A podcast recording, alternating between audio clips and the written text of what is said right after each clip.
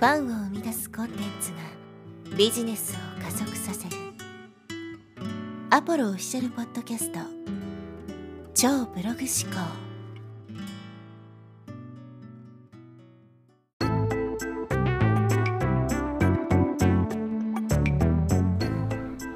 はい、えーこんにちは、アポロです、えー今日はですね、やる気が出ない原因とその解決方法についてお話していきたいと思います。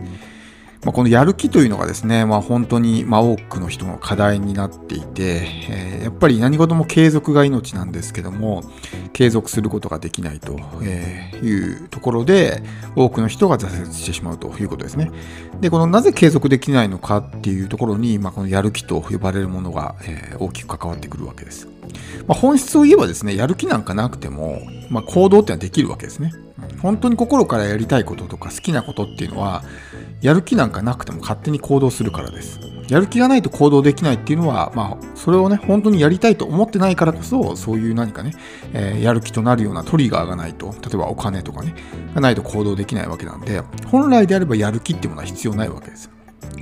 やる気はモチベーションっていうふうに言いますけど、モチベーションではなくて、その言語ですね。モチブっていうのがあるんですけど、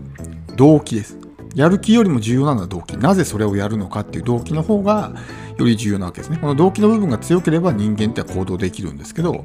まあ結構この動機が弱いんですね、みんな。なんとなく漠然とお金持ちになりたいとか、まあ、それぐらい軽い気持ちでしか考えていないので、まあ、壁にぶち当たった時に簡単に諦めてしまうということです。なので、まあ、やる気が出なくて行動できないですっていう人はですね、まあ、できれば好きなことをですね、ビジネスにするっていうのは一番だと思うんですね。好きなことっていうのは強制されなくても勝手にやるようになるんで、やる気なんかなくてもね、えーやることができるんですけど、でもやっぱりですね、こうなかなかそれでもね、やる気が出なくて行動できませんっていう人もいると思うんですよ。で、そういう人はですね、今日お話しすることをまあぜひ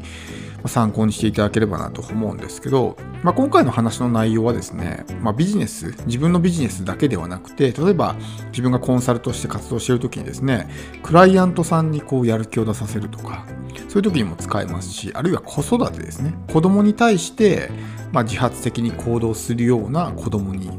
する場合、どうすればいいのかっていうところにも応用ができる話なので、まあ、ぜひですね、そういうところにも活かしてもらえればなと思うんですけども、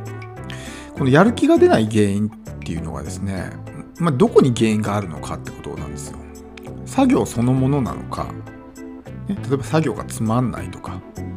っていうところに原因があると、まあ、思われがちですよね。例えばやっている作業がすごく単調でつまらないとかそういうものっていうのはやっぱりなかなかやる気がないとできないと思うんですよ。楽しいことっていうのはねもうやってて楽しいんで別にそのやる気なんかなくてもいいですね。テレビゲームとかを子供がずっとやってるのは、まあ、楽しいからずっとやってるわけですよ。でもなんかこう単純作業とかね、そういうものってやってても楽しくないじゃないですか。だからやりたくないなってなってみんなできないっていうふうになるわけです。でビジネスの大半の、まあ、僕たちがやるようなこともそれを好きだっていう人は少ないと思うんですね。その作業が好きだっていう人。例えば、えーライティングしたりとかね、なんかウェブデザイン考えたり、ブログ書いたりとかね、YouTube 撮影したりとかって、もちろんそれが好きな人は苦痛なくできるんでしょうけど、大半の人はそれはやりたくないんですよ。別にね、えービジネスをやってる人たちは、その作業が楽しいからやってるというよりは、まあ、お金持ちになりたいとかね、えーまあ、自分の実現したい夢があると、その手段としていろんなそういう作業を日々しているわけですよ。なんで、この作業そのものがつまんないからやる気が出ないと思われがちなんですけど、実はそうではないんですよね。もっと違うところに原因があるんですよ。で、一番の原因は何かっていうとですね、その作業に対する向き合い方なんですよね。これが変わらないと、その作業が変わったとしてもですね、やる気っていうのは出ないし、なかなか行動できなくなってしまうわけです。この向き合い方って何かっていうと、自発的にそれをやるのか、もしくはやらされるのかってことですよ。ここが大きく違うんですよね。自発的にやっていることっていうのは、苦痛なくできるんですよ。だって自分がやろうと思ってやってるわけだから。でも、やらされてることっていうのは、それ自身がそれなりにね、えーまあ、ちゃんとした作業であっても、つまんないとか面白くないとかね、だってやらされてるわけだから自分やりたくないのにね。例えばテレビゲームをやっていてね、えー、ノルマを課せられてねいついつまでにこのスコアを絶対クリアするようにみたいな風にテレビゲームで言われたらもちろんそれでもテレビゲームが面白ければねできるかもしれないけどもまあハフトゥーに変わった瞬間にちょっとそこでね楽しめなくなったりするわけですよ。それをクリアしないといけないとかっていう風になるからモントゥーがハフトゥーに変わると急に楽しくなくなったりってあるんですね。で一番分かりやすい例で言うと例えば自分が野球をやっているとして素振りありますよね。自発的に素振りをするのか素振りしとけって言われて仕方なく素振りをするのかって全然違うと思うんですよ。自発的に野球が上手くなりたいと思って自分からね素振りをしている時っていうのは絶対にそんなこうつまんないなとかいうふうには思わないと思うんですよ。でもなんか監督とかにねとりあえずお前素振りしとけみたいな感じで言われて本当はやりたくないけど仕方なく素振りしてる時楽しくないと思うんですね。でもまあそういう監督みたいな声かけてくれる人がいればそれでもやるんでしょうけど、まあ、大半の人はできないわけです。特に日本人の多くの人たちっていうのは、まあ、指示待ち人間としてねこう子供の頃から教育を受けてくるわけなのでやっぱ何か指示されて初めて行動するっていうスタイルの人が多いわけですよ。でもそういうスタイルの人っていうのはこう起業したりとか自分でビジネスを起こした時にできないわけですね。会社にいれば上司とかそういう人たちが指示をくれてこういうふうにしろって言われるからできるんですけど起業っていうのは基本的に自分一人なんで誰かが指示を出してくれるわけじゃないんですよ。なんでなかなかねやろうと思ってもできない。何をすればいいのかも分かんないし。で例えばそういう世にあふれているノウハウとかありますよね。こういうノウハウをしましょうとかっていうふうにえこういうノウハウを使ったらうまくいきますとかってあると思うんですけどそれって別に自分のやり方でもないしただ言われたことをやってるだけなんですよね。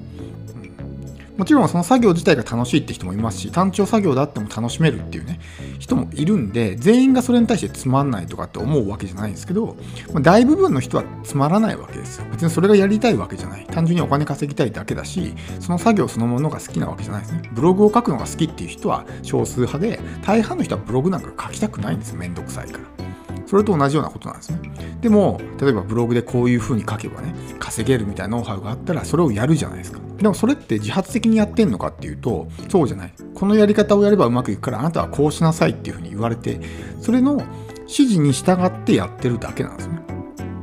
だからやらされてるわけですよ、それ。だから楽しくないですね。じゃどういうふうにすればいいのかっていうと、向き合い方を変えるんですね。ベクトルを変えるわけです。やらされるんじゃなくて、自らやるってことですね。つまり自分の頭で考えるってことです。これがすごく大事でその例えばクライアントさんとかにねこう自分がコンサルする時に全部指示を与えるのも一つ、まあ、方法としてはあると思うんですよ。こうしてくださいこうしてくださいって。でもそれだとやっぱりクライアントの人でなかなか自発的に動いてくれないですね。言われたことをやるだけだから、うん、なんかやっといてくださいってもやらない。でもじゃあ例えば自分でね考えてここからじゃあさらに収益をアップさせるためにはどうすればねどういうやり方があると思いますかとかね。じゃあそれ思いついたらそれやってみましょうとかっていう風になると自分の頭で考えるようになるわけですよ。そうするといろんなアイデアが出てきてもちろんうまくいかないものもいっぱいあるとは思うんですけど、ね、あれやってみようこれやってみようってなるんですよね。それがその自発的に行動するっていう状態です。自ら考えさせてそのアイデアを試させるってことですね。でもし自分に置き換えて言うならば、ただ言われたことを淡々とやるんじゃなくて、いろいろアイデアを出してみるわけですよ。こうしてみたらどうだろう、ああしてみたらどうだろうっていうふうになると、思考がクリエイティブになって、まあ、楽しいわけですよね。そのアイデアを出してそれを試すっていう作業が。でもただ言われたことだけをやってるノウハウをなぞただなぞって同じことをやるだけっていうのは要するにただ作業をしてるだけなんですよね。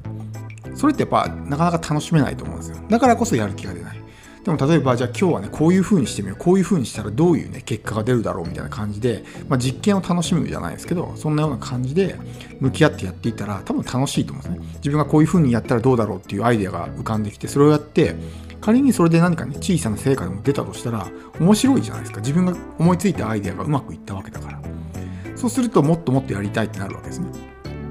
でも、もう教科書的なマニュアルを渡されて、この通りにやってくださいって言われたら、ただの作業になってしまうから、大半の人はやりたくないわけです。なのでこう自発的に行動させる自分自身もそうだしクライアントとか子供とかそういうね、えー、他の人たちを行動させる時もただ一方的に指示を与えてああしなさいこうしなさいっていうだけではなくて本人に考えさせてどうしたらいいと思うみたいな感じで考えさせて自らアイデアを出して試させるっていうね、そういうことをさせることによって本人が楽しみながら自発的に行動するようになるわけですね。その人はやっぱりこう、なんていうか、初心者だったらなかなかいいアイデアって出てこないと思うんですけど、自ら頭を使って考えて、それを試してね、ちょっと小さな結果でも出たらやっぱ嬉しいじゃないですか。で、それが一つのやる気につながってどんどんどんどんやるわけですよ。でもやっぱりね、どんなことであってもやらされることって楽しくないですから。もしやる気が出なくて続けられないっていうんであればそれはおそらく向き合い方がハフトゥーで向き合ってるから楽しくないわけです。そこをいかに楽しむのかっていうのはやっぱり自分の頭で考えていろいろ工夫するってことですね。世の中正解は一つじゃないですからうまくいった人のやり方だけがね唯一の成功法則ではないので自分で編み出した方法もね成功法則があるわけですよ。だから自分で頭の考えが良くないとかねそういうことは絶対ないんで特にまあ今後ね、えー、自分がどんどん成長していこうと思うんであればどっかでやっぱ自分の頭で考えるっていうスキルを身につけておかないといつまでたってもね自立できないっていう風になってしまうので、えー、この自ら考えてアイデアを出して試すとかねゲーム感覚で楽しむなんていう風に言いますけどそういうような状態を作っていくとまあやる気がなくて行動できないっていうね壁は越えられると思うので、まあ、ぜひこのね自分で考えて試してみるっていうことをやってみてほしいと思います。Thank you.